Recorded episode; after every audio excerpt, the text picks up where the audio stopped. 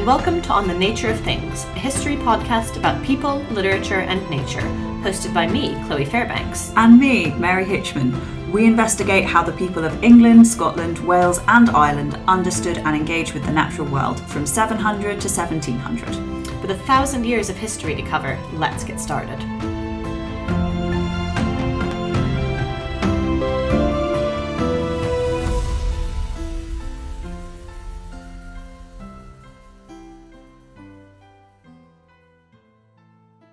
Today, we're diving, see what I did there, into the subject of water in medieval and early modern life.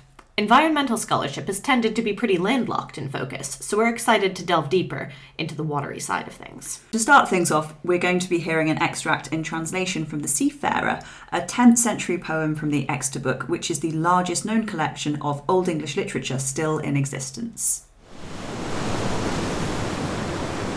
Bitter breasted cares have I abided, explored in a boat many sorrowful places, the terrible tossing of waves, where the narrow night watch often seized me at the stem of the ship, when it crashes upon the cliffs. Oppressed by chills were my feet, bound up by frost with cold chains, where these sorrows sighed hot about the heart, hunger tearing within the sea wearied mind. He does not know this fact who dwells most merrily on dry land. How I, wretchedly sorrowful, lived a winter on the ice cold sea, upon the tracks of exile, deprived of friendly kinsmen, hung with rimy icicles. Hail flies in showers. There I heard nothing except the thrumming sea, the ice cold waves.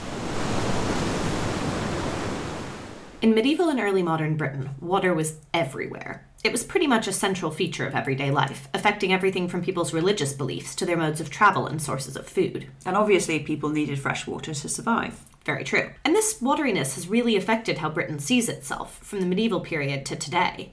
You're probably familiar with the idea of the sceptred isle that Shakespeare immortalized in Richard II, and this really was how England in particular saw itself by the dawn of the 17th century. Sorry to be a pedant, but Britain is technically not an island, it's actually an archipelago.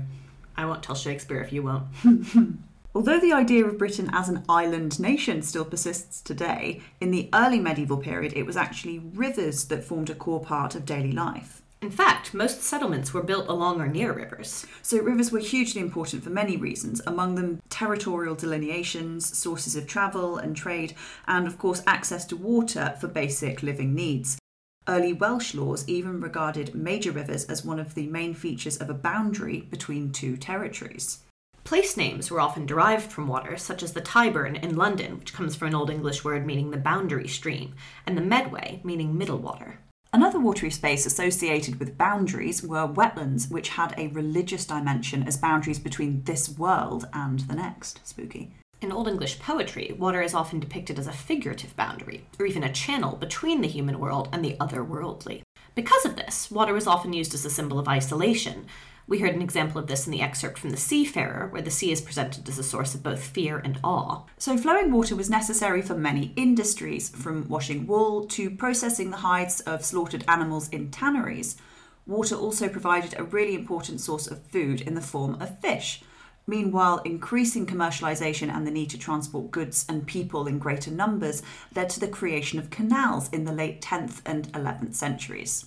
Water had religious significance as well. In Christian belief, pagan shrines could actually be purified with holy water, and many springs and wells were actually linked to saints. On the pagan side of things, bodies of water like rivers and streams were said to be haunted by spirits who would either help you or harm you. Because of their role in both pagan and Christian belief, bodies of water could be extremely contested spaces. There was a resurgence of pagan beliefs following the Viking conquests in the 9th century, and this seems to have led to increased pressure from the Christian church to suppress pagan practices, especially those related to water. The 10th and 11th century bishop Wulfstan even specifically forbade the worship of wells. Well, well, well. Moving swiftly on to the later medieval period, water continued to be significant in literature, especially as a spiritual site or a place of guidance. Middle English romances such as Sir Tristram, for example, often feature water having symbolic, magical, or supernatural meanings. So, in these romances, water usually reflected the protagonist's needs to overcome a challenge, including his own weaknesses. So, for both the early and late medieval periods, water offered a powerful medium for thinking about human suffering. Returning to the podcast today is Eileen Malcolm from Penn, who schooled us on big fish.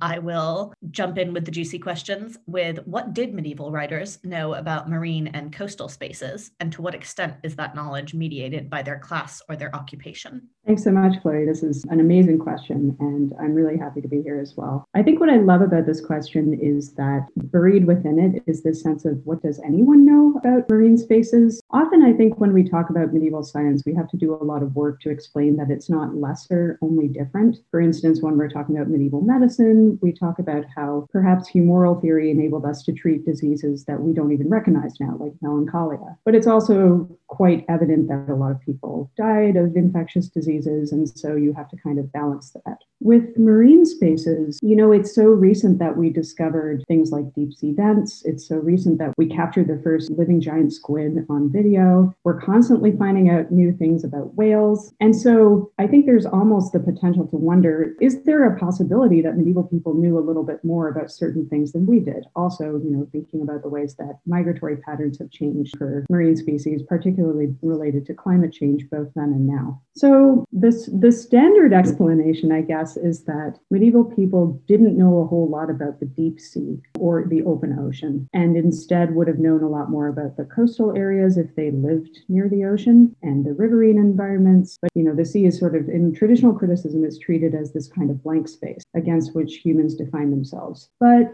increasingly in the later Middle Ages, as coastal fish populations were depleted, people did actually venture further out into the ocean. I mean, certainly you know, Basque whalers were traversing the ocean in order to hunt whales. So even in Europe, I think that we have to kind of think about the practical knowledge a little bit more than we have in the past.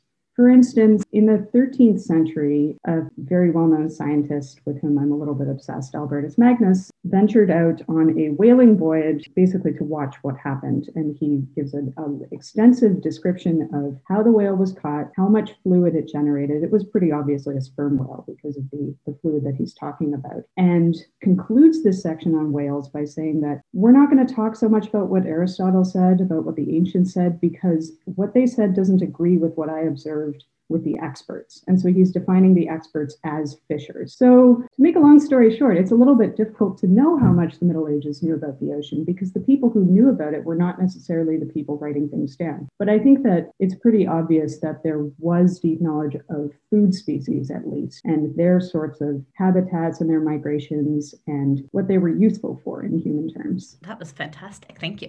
Also, I love the idea of him being like, Aristotle, he didn't know anything. But this guy that I met yesterday on the boat nailed it. Yeah, especially because he's writing a commentary on Aristotle. So it's it's really significant that he takes a break from Aristotle for a little bit to say, well, you know, this guy. I especially love that because I feel like Aristotle would have been very cross about that. And anything that makes ancient philosophers cross, I'm like,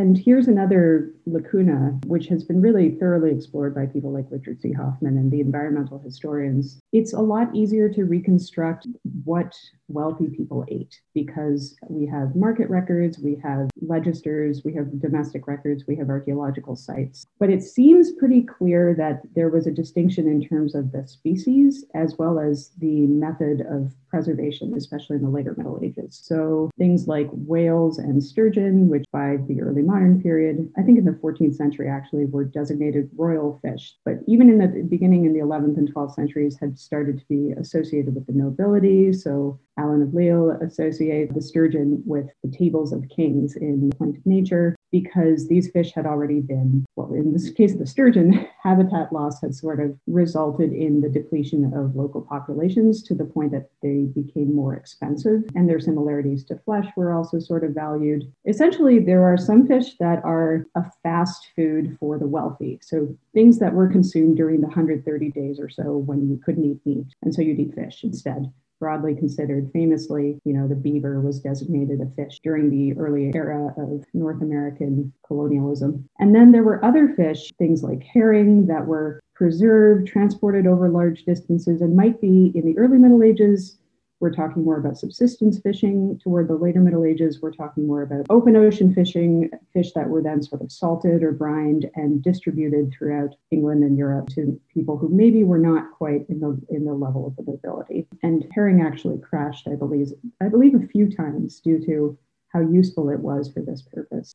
And in contrast, the nobility was more likely to consume fish that was fresh, that was locally caught, that was not sort of traded in this preserved form. So, yeah, the class difference expresses itself in terms of who's doing the work and what kinds of things different people are eating. I did not know the beaver fact, and I will now be sharing that with everyone I know. Oh, yeah, yeah. It's, well, you know, aquatic animals broadly defined. So, and that's also crucial. When I say fish in this context, I'm kind of, I kind of mean it in the medieval sense of just a thing that swims in the water, you know, so whales, obviously, you know, I wouldn't call them a fish today, but they sort of fell under that heading in the Middle Ages. Yeah, that I did this. I'm just, oh, I'm learning so much already. This is great so I think you've touched on this already, primarily from the food subsistence perspective. But could you talk a little more about sort of generally the role that the sea played in medieval British life? I'm thinking, particularly given obviously we get it more sort of aggressively patriotically in, say, Shakespeare, but that sort of, ah, yes, we are the island nation. We define ourselves by the sea. Yeah, what I'm curious about is to what extent does that hold true in the medieval period? Yeah, I'd be interested to hear more about your take on on how it works in Shakespeare. Sebastian Sobecki's work been important in establishing a longer history of this island nation idea, and also in problematizing it, thinking about what it means to be not only an island but coastal. Sobecki's edited volume has some great work by Catherine Clarke and David Wallace on the coastal nature of Britain and the ways that it's sort of a more permeable boundary and a fluid boundary as well, one that changes over time. But I think also, I mean, the nature of Britain is quite different in the Middle Ages, you know, I mean, it's not fully unified island now for sure, but it certainly wasn't then either at any point in the Middle Ages. Honestly, I don't know as much about the conceptions of nationhood, but I think maybe the instability of it is something to emphasize. That sense of instability, is that mediated at all by which part of what we would now call Britain you're living in? How regional is that relationship to the sea and that understanding of it? Yeah, there's, you know, people who work on the Mediterranean have been especially vocal in thinking about this. But also, I mean, thinking about the interactions of cultures and the colonial ventures that happened all via the sea. Even if these were short lived, I think there are things that we have to build into our conceptions of the ocean. The ways that oceanic travel is a way of cultures like attempting to assert dominance over or attempting to control other others, even if, yeah, I mean, colonialism is colonialism, even if it doesn't last very long, basically. And I think that actually leads very neatly into my next question, which is to do, I guess, on a more global scale, but who had jurisdiction over these marine and coastal spaces? I mean, you know, jurisdiction in terms of how humans conceive of jurisdiction, but yeah, how did medieval people view jurisdiction over these marine and coastal spaces, and how was that jurisdiction determined? Yeah, my understanding is that there wasn't a lot of talk of, in the way that we have these sorts of clearly defined boundaries now. I think that's more of an early modern, even like later, the law of the sea thing.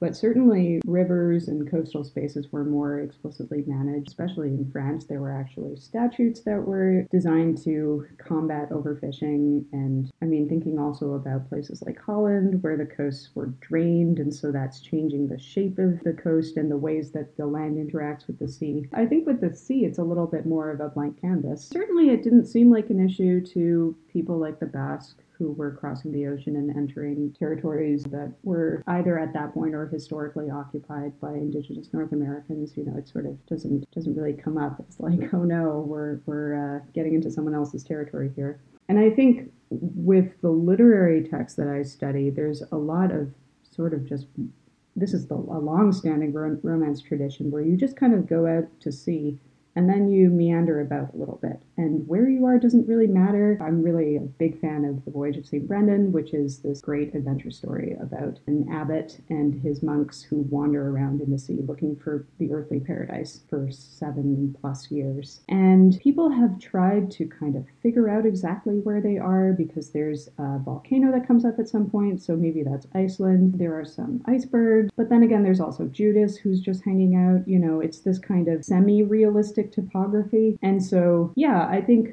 traditionally there's been this split between is this a totally imagined geography or is there some place that we can associate it with? Or, for instance, in Chaucer, a lot of people have sort of gone wandering on the coast of Brittany trying to look for the place where the Franklin's Tale happened, which is supposed to have these like big, sharp rocks that are really scary. And it just never seems to lead anywhere specific. It's hard to pin down to an exact site. It's kind of this more open space, this space of possibility in a lot of the literary texts, at least, or at least that's how it's traditionally been read. And it sounds from what you're saying as well as though, just again thinking of it from the little that I know about the sort of early modern side of it, it sounds like that does fit with the sort of increasing desire to centralize and take control over things and, you know, clearly stake claims. And it sounds like in many ways the medieval British conception of the seas is more sort of accepting of that uncertainty, that space of possibility, as opposed to going, don't understand this, got to put some jurisdiction over it. Yeah, there are a lot of colonial aspirations in Britain in the Middle Ages, but there, there's not as much of the wherewithal to make it happen. It really is in literature that a lot of these ideas of King Arthur sort of like unifying Europe or something, or like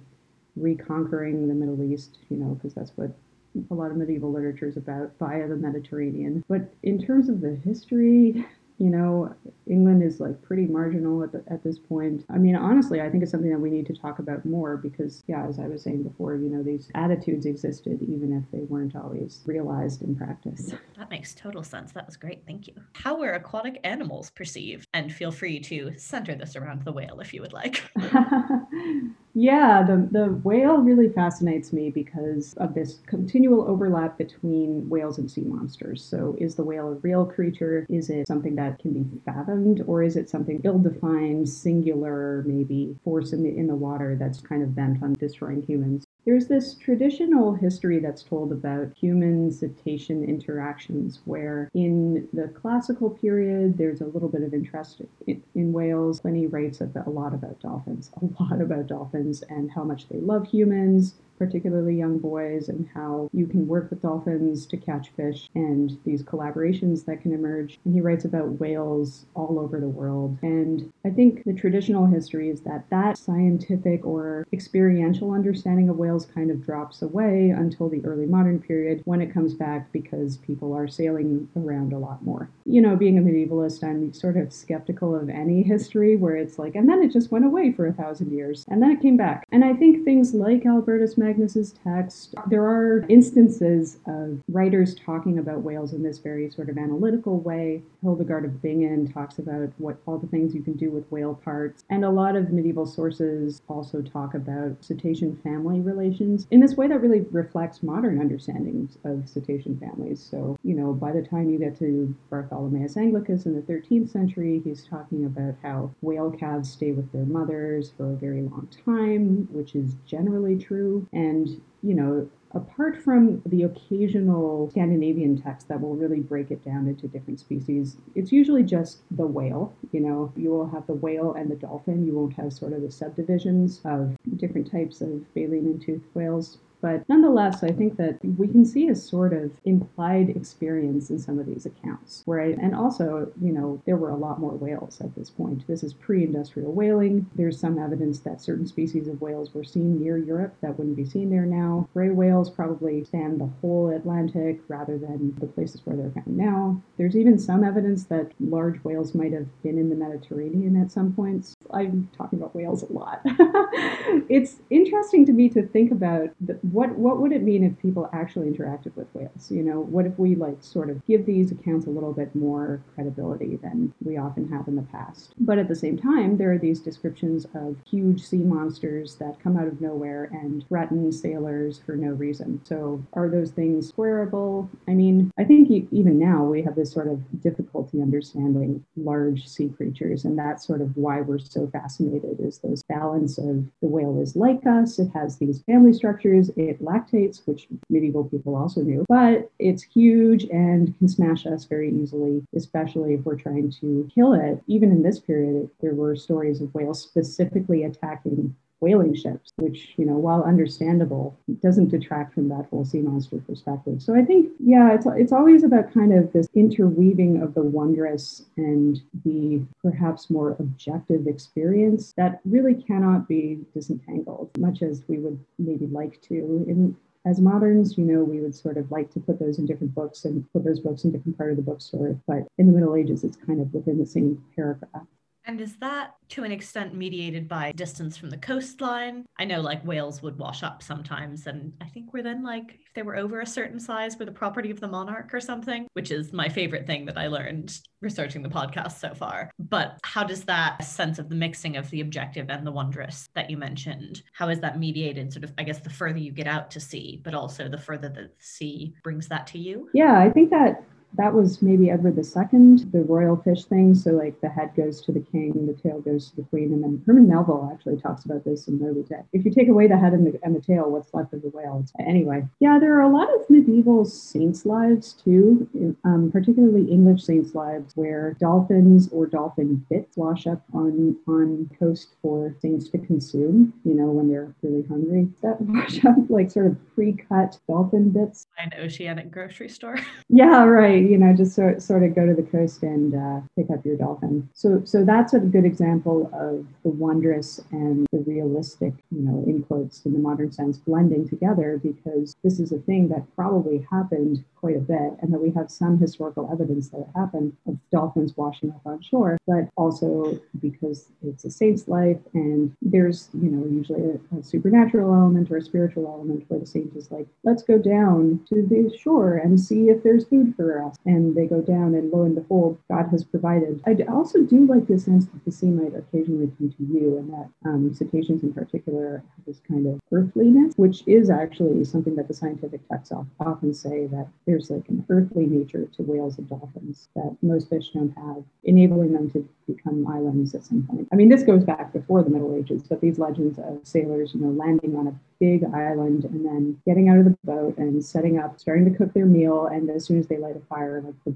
the island dies. And it turns out it's a whale. Oh my goodness. Except in the voyage of St. Brendan, where this whale actually comes back and like enables their Easter party every year for seven years, which is a kind of interesting symbiosis. But in most texts, this is sort of a, a nefarious whale, or at least a whale hostile to human acts, but also it seems quite understandable to me sea monsters aside, to what extent do you, you think sort of studying marine issues in this medieval context can help us to understand and confront environmental issues, particularly to do with the ocean today? Yeah, I think that because overfishing and other concerns regarding the ocean are huge issues right now, and they were also in the Middle Ages, perhaps more than more than other environmental disasters. There are clear parallels in this earlier period. Things like sturgeon sort of declined rapidly in the Middle Ages, and sturgeon sturgeon are still extremely endangered now. I believe the IUCN has deemed them the most critically endangered group of species. Salmon also declined. I mentioned the herring crashes. This combined with things like agricultural expansion, which contributed to increasing runoff, uh, wetland drainage in coastal regions, all these things produced kind of environmental disasters on a scale that just made it one of the most important environmental issues of the Middle Ages. And I think it's also interesting to watch how this played out in specific regions and to watch the legislation that emerged as a result of perceived losses in aquatic wildlife, which always raises the perennial question of if the Middle Ages could implement environmental legislation, why are we having such a hard time with this now? Why can't we protect bluefin tuna and yellowfin tuna adequately? Why is it so difficult for us to even classify these animals as endangered? And part of it is just the continuing lack of knowledge about marine spaces, but also these are hugely important economic species and thinking through the ways that history offers us models for what happens when like we actually try to protect the things that our economies depend on, I think is really valuable. Also, thinking about the longevity of environmental issues as well. So, if a species like the European sea sturgeon declines in the Middle Ages and still hasn't come back, I mean, obviously, other things have happened to ensure its continuing struggles, particularly habitat loss. But thinking about how difficult it is to rebuild from environmental collapse, I think that's a really useful thing that pre-modern studies can give us. But on the other hand, it's not all about negative exa- examples from history. There are sort of hopeful things that we can gain from this type of research as well. Medieval understandings of the natural world and of the place of humans within it are so different from our own that they enable us to imagine how we could change our, our points of view. They enable us to imagine alternative ideas of humans as more embedded in their environments, which aren't, you know, medieval European perceptions of the environment are not completely things that we should totally emulate, but the mere fact of studying something that is different expands our understanding of what is possible now. I mean, yeah, you know, studying difference is always helpful for us. So Britain had a really interesting relationship with the sea. Yeah, so Britain's idea of itself as an island nation with a particularly maritime character which we should note was often co opted by England to ally to the other parts of Britain, became especially prominent in the early modern period, particularly with the accession of James VI of Scotland to the English throne as James I. And by the mid 17th century, at least half of James's subjects made their living from the sea, so you can really see how important it was becoming to British life see the sea. Sorry. so, a really significant reason for the importance of the sea to British life was trade. Previously, trade had been mainly with Northern Europe, but by the 17th century, it was expanding transoceanically. This is when we get to the British East India Company, which was itself a response to the Dutch East India Company. Britain had a an inferiority complex. And let's not forget that the 16th century saw the creation of the Royal Navy in England, which, fun fact, was the world's first permanent naval force. Naval defence then became increasingly significant during this period. You might remember learning about England's victory over the Spanish Armada in 1588. When war with Spain broke out in 1585, it also caused what some historians have called a privateering war. One famous privateer is Sir Francis Drake, who was second in command in the battle against the Armada. Among his many guises, Drake was an explorer, a sea captain, a naval officer, a politician, and he was also a slave trader, and this often gets covered up in his personal mythology. More ships and voyages meant more voyageurs, and Britain's seafaring population increased massively during the early modern period. But there were also sustainability issues. Increased reliance upon waterways did cause issues of overconsumption of both the water itself and what was taken from it, like fish. Certain waters also became health concerns, with treatises warning that fens, marshes, and sewers were linked to putrefaction and thus to disease and death. Water was also linked to good health. Spas became increasingly popular throughout the 16th century, and popular medical authors such as Timothy Bright and John French wrote treatises debating the merits of the spa's waters. So, what were some of the merits out of interest? well, in case you were planning to use them yourself, the virtues of warm water taken inwardly include the fact that, quote, it allays sharp, acid, and gnawing humours, end quote, as well as helping with choler and inflammations of the throat and mouth. Cold water, meanwhile, was apparently conducive to long life. Hydrate or dihydrate, early modern style. Exactly. In fact, the period saw an increased scientific study of water. In the later 17th century, Robert Boyle studied the properties of water and its fundamental components, as well as identifying the salt content of mineral waters. So, interestingly, water was also profoundly associated with women. So, women often gathered water for the household, and their bodies were associated with the production of liquids such as menstrual blood, tears, and breast milk. Many medical texts at the time depicted the female body's production of fluids as potentially disturbing or shameful. One watery space that we haven't talked about as much is wetlands, so we turned to Dr. Hillary Eklund from Loyola University in New Orleans for some help. She works on early modern literature and ecology, and her recent research has worked on bringing the importance of wetlands to light. Well, um, thank you, Chloe and Mary, for having me and for that kind introduction. I'm so excited to talk about wetlands. I feel like people don't talk about swamps enough. So, we're going to do some work to correct that over these next few minutes. So, what makes wetlands different from other aquatic spaces? Well, I guess in a way, all aquatic spaces are kind of mixtures of plant and animal life, and they mix water and soil. But wetlands take those mixtures to a new level, kind of refusing to resolve them into one dominant paradigm. And so it's water and land. And as soon as you separate one of those elements, it's no longer a wetland, right? So William Howarth calls this parataxis, the juxtaposition of phrases side by side without any apparent relation. And I think it's kind of interesting to think about that bothness and how it sort of compels a different kind of attention than, say, um, rivers and oceans, which can be easily navigated, or clear running springs and streams that offer like a very obvious um, and very valuable resource, which is clean water. So wetlands tend to like kind of confound our ideas about elemental purity through these mixtures. And they also do fun things with our expectations about how plant and animal life are supposed to behave. Like plants in wetlands tend to creep. they don't just grow straight up, they're like kind of creepy. And animal life uh, often also kind of defies our expectations for how it's supposed to move because things have to sort of slither around these difficult to to navigate terrains. They also confound human notions of locomotion. So we know that people adapted all kinds of interesting ways of getting around wetlands with stilts and rafts and boats and things like that because you can't just like walk across a marsh without getting very wet and, and very stuck. So yeah I, I, think wetlands are great because they they activate also this kind of aesthetic recoil that we're taught to think about them as sort of gross but they're not i mean in, in many ways if you if you think about it uh, a little longer they're the source of all our fresh water. They're these huge carbon sinks. They're like the kidneys of the planet and they deserve a lot more love than they get that was fantastic. And I'm also now making a mental note to acquire some stilts for the next time that Mary and I are on a walk in Port Meadow, which is just around the corner from us. And if any Oxford residents are listening to this, floods pretty much every summer. So it becomes like Lake Ringdon Meadow. And despite having lived here for many years, Mary and I still sometimes forget that and get stuck. So I think wooden stilts could really catch on here.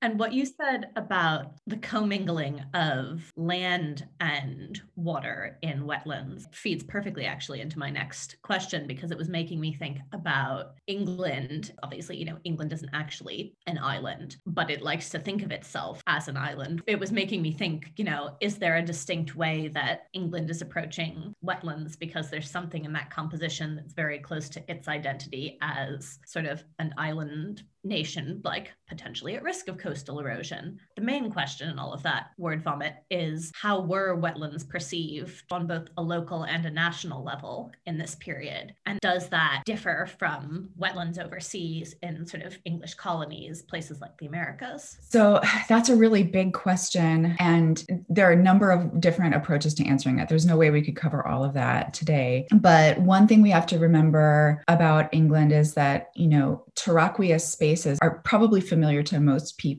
Most people live near the coastline, and so they're sort of used to that terraqueous ebb and flow of the ocean with the tides. And then England is just a very, very wet place. And in the early modern period, especially before the big drainage projects were undertaken in the 17th century, there was a, sort of an accepted custom of like living with wet spaces and, you know, digging trenches and building dikes and things like that to direct runoff or you know small pieces of arable land and so that's a fairly widespread practice throughout the middle ages. We see it in the somerset levels. We see it in east anglia and the fens. And the, during those periods that i don't study we don't see a ton of representation of, of wetlands apart from like appearing in like romances as these typical kind of dangerous spaces that people have to traverse as part of that wild howling wilderness. So that seems to be kind of the default mode. But then in the early modern period something really interesting interesting happens like around the world in the 17th century where these these huge public works projects start being undertaken. It's happening in Russia and Japan and China. The Spanish are bringing Dutch engineers to Mexico City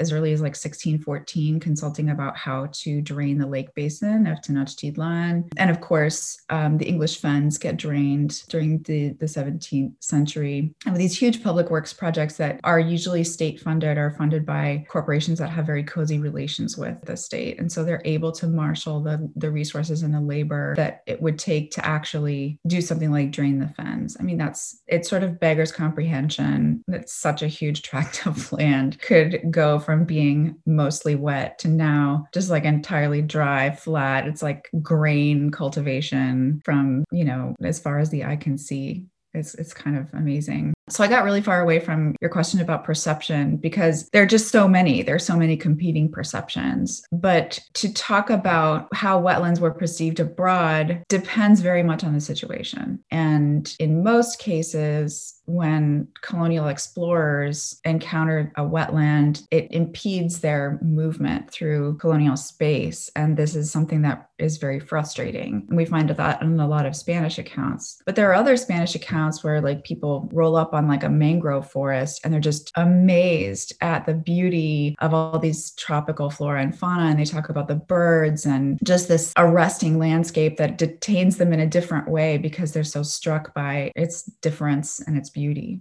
From what you were just saying, it sounds like there was almost maybe a division between how people who lived in around the areas, like the fens in Lincolnshire, if they live near it and they're used to it, maybe it's a bit of a dangerous place. You know when to go there, what to do, when to not go there, but you know, it's your place. And then corporations from the city or, you know, overseas explorers come in and have these ideas of improving it or capitalizing on it.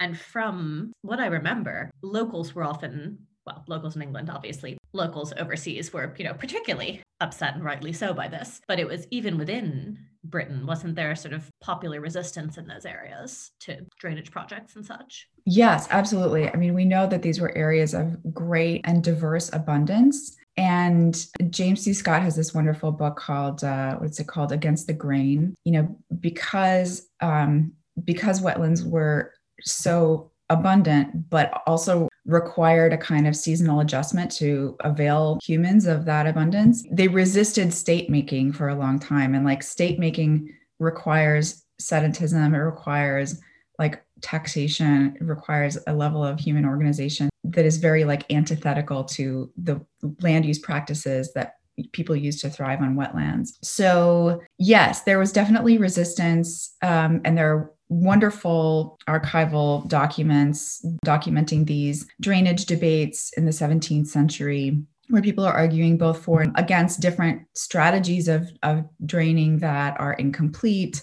Um, so there's like a, a, huge range. It's not even like a binary, like pro and con kind of approach. But people who lived in and around the wetlands were often depicted as kind of stubbornly rustic. And we even find in some cases a lot of like moral impurity ascribed to people who inhabit these spaces. So we can think about the folklore of swamp monsters and fen demons and will o' the wisps. Down here in Cajun country, the will o' the wisp is called a fufale. Uh, I learned that not that long ago. So things that lure people to their to their death in the swamp right but then you know dante takes this up milton that you know they both depict hell as a bog or a marsh John Bunyan, uh, in his Pilgrim's Progress, Pilgrim Christian sinks under the weight of his sin in the slough of despond. What you've just brought up about the the locals and the perceptions of people who live near them, I did really want to ask, broadly speaking, who was using wetlands both, you know, the locals who are dwelling near them and if officials from city and court are coming in and what were those spaces used for? You mentioned vegetation and fresh water but i wondered if you could expand a bit on that. Yeah um, so locals like i said adapted seasonal strategies for using the abundance of the wetlands. Um, and joan thirsk the famous agricultural historian, has written about the abundant livelihood available in the English fens, you know, which was not only enough for the fen dwellers to sustain themselves and make a comfortable living, but actually to generate a surplus trade to London. So they subsisted on things like hunting and fishing and fowling. Ancient customs of turbary allowed them to cut and dry peat for fuel. And then they used local materials like sedge for construction. But, you know, the fish and fowl that they were able to to collect often got traded away um, to the city. And so, you know, primarily they're being used by the people who know how to use them. And the people who come in from the outside really see them as waste. And there's that sort of aesthetics of the disgust that goes along with the fact that it can't be cultivated as such. And so, to the extent that people do come in from the outside and see wetlands as useful, they're seeing it as farmland, like in potentia which means drainage, of course. It's easy now to sort of demonize that view and be like, oh, they were so ignorant. They couldn't understand wetlands. But if you really put it in context of growing urbanization and a growing population that had escalating caloric needs and the discovery that, you know, like grain agriculture is a really, really efficient way to deliver calories to this growing population, you can kind of see how it would make sense. How people would be like, wow, you know, if we drain this land, it would be super fertile because of all the sedimentary deposits and all the richness that the water has brought, paradoxically. And then you end up with something like what the fens look like now, which is beautiful in its own way, but kind of eerie how were wetlands depicted in early modern art and literature? This is a great question. So, I mentioned, you know, the folklore that gives us things like swamp monsters and bog sprites and will o' the wisps. And these are things that sort of compel human attention, but then reward that attention with perdition. And I think that this is what wetlands do. They are consistently compelling and eluding like human designs. So early modern literature often makes wetlands into these sites of sin and damnation. Uh, the misers in Dante spend their eternity in like this stagnant marsh that's supposed to remind them of their improvidence. The moral darkness that gets linked to wetlands also um, often takes up a kind of racial racialized vocabulary of darkness and blackness. So we find tropes of that in Drayton's chorographic poem, Poly-Olbion, where he talks about water black as Styx. One phrase that I found there that's totally fascinating is the plump thighed Moor, where he's playing on like the pun of the Moor as a geographic space, but also a Moorish woman, ostensibly. And there's all kinds of really spicy stuff in Drayton, actually. Another example I've been thinking about a lot lately comes from Ben Jonson. Of course, we know about Jonson's treatment of blackness in The Masque of Blackness, but a lot of those same racialized tropes are attached to the witches in The Masque of Queens, who come from the lakes and from the fens, from the rocks and from the dens. And Jonson, in the published version of that masque, has a little gloss saying these are the appropriate uncouth places from which such persons would come. Like it, it makes sense that witches come from fens. And so this is like a sort of stock representation that we get. The familiarity to people of those associations, I think, shows us how important it is to look at how representation happens. It's not an accident that 90% of the world's wetlands have disappeared since the 1700s it's cultural attitudes that have shaped the material practices that are openly hostile to wetlands and, and their inhabitants alike. And so once they're deemed as wastelands or havens for the improvident or sites of contamination, it seems easier to justify those kinds of practices that would render wetlands life as well as the customs that sustain it disposable it's sounding awfully gendered these depictions of wetlands. Yeah of course. And like we we have only to think of like grendel's mother here you know that monstrous mother but like that sticky matrix that is you know horrifying yet necessary the, the necessary sort of point of origin. I don't find myself necessarily prone to psychoanalytic literary criticism but i do think you can't get away from it when you're talking about wetlands because they are this fertile matrix for so much life. But then there's also stuff like, you know, Caliban with all of his resistant speech. And I think this is another thing that, that I'm excited to point out is that a lot of these representations of wetlands, like, although they might be more or less consistently negative, they're still really equivocal. And there's a lot of space to explore kind of resistant utterances. So when those witches come out and they're like, yeah, screw heroic virtue and his white winged daughter fame, they mark themselves as opposite voices. And so claiming that kind of resistance, the way that Caliban does, the way these witches do, I think gives us a way to think about other kinds of resistance to, you know, the fast violence of colonial incursion as well as the slow violence of environmental degradation that goes along with it.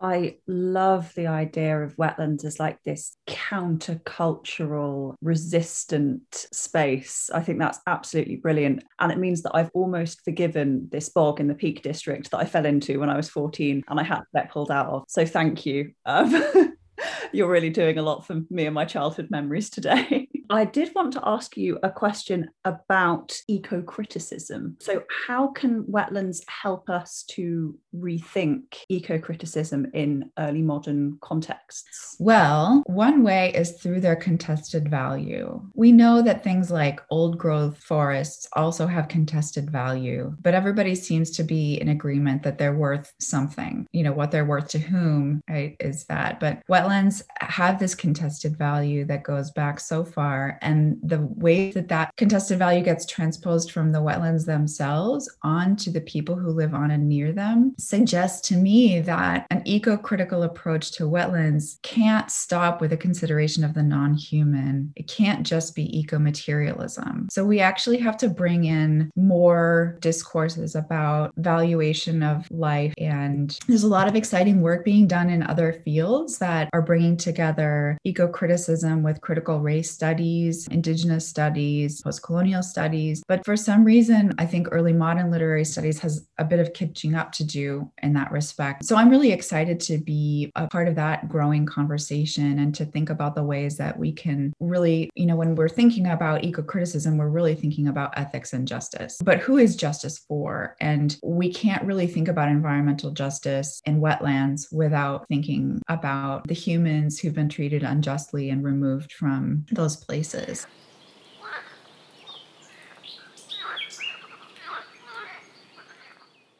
To finish things off today, we're going to leave you with some Old English from one of the most famous poems we have from the medieval period Beowulf.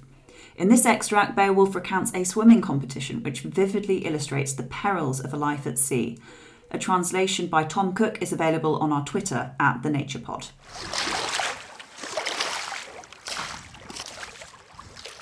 Havdon sword nakod, da wit on sund reun, heord on handa, wit unk wit hron fixas, werian thokton. No hei wicht fram me, flod idom feo fleotan mechte, hrador on holme, no ich fram him wolde. Thou wit at somne, an sa war an fiv nichta first, of dat unk flod to draf. Wado welende, wedere cheldost, nidende nicht, und northern wind, Heddogrim on chwerf, creo waran either was mere fixa, mode on chrered. We hope you enjoyed swimming through this watery episode. Join us next week as we branch out into talking about trees. You can follow us on Twitter at The Nature Pod, where we post all the stuff we couldn't fit into the episode and give updates on what's to come. If you enjoyed listening, please leave a review, tell your friends, and subscribe. That way, you will never miss an episode. Until next time. This episode was produced by Mary Hitchman and Chloe Fairbanks. The artwork is by Chloe Fairbanks. The theme tune is by Alexander Nakarada and is licensed for use under Creative Commons. Thank you to our actors for this episode, Ben Connaughton and Tom Cook, for bringing these historical texts to life. We are grateful to Torch Oxford for supporting this project.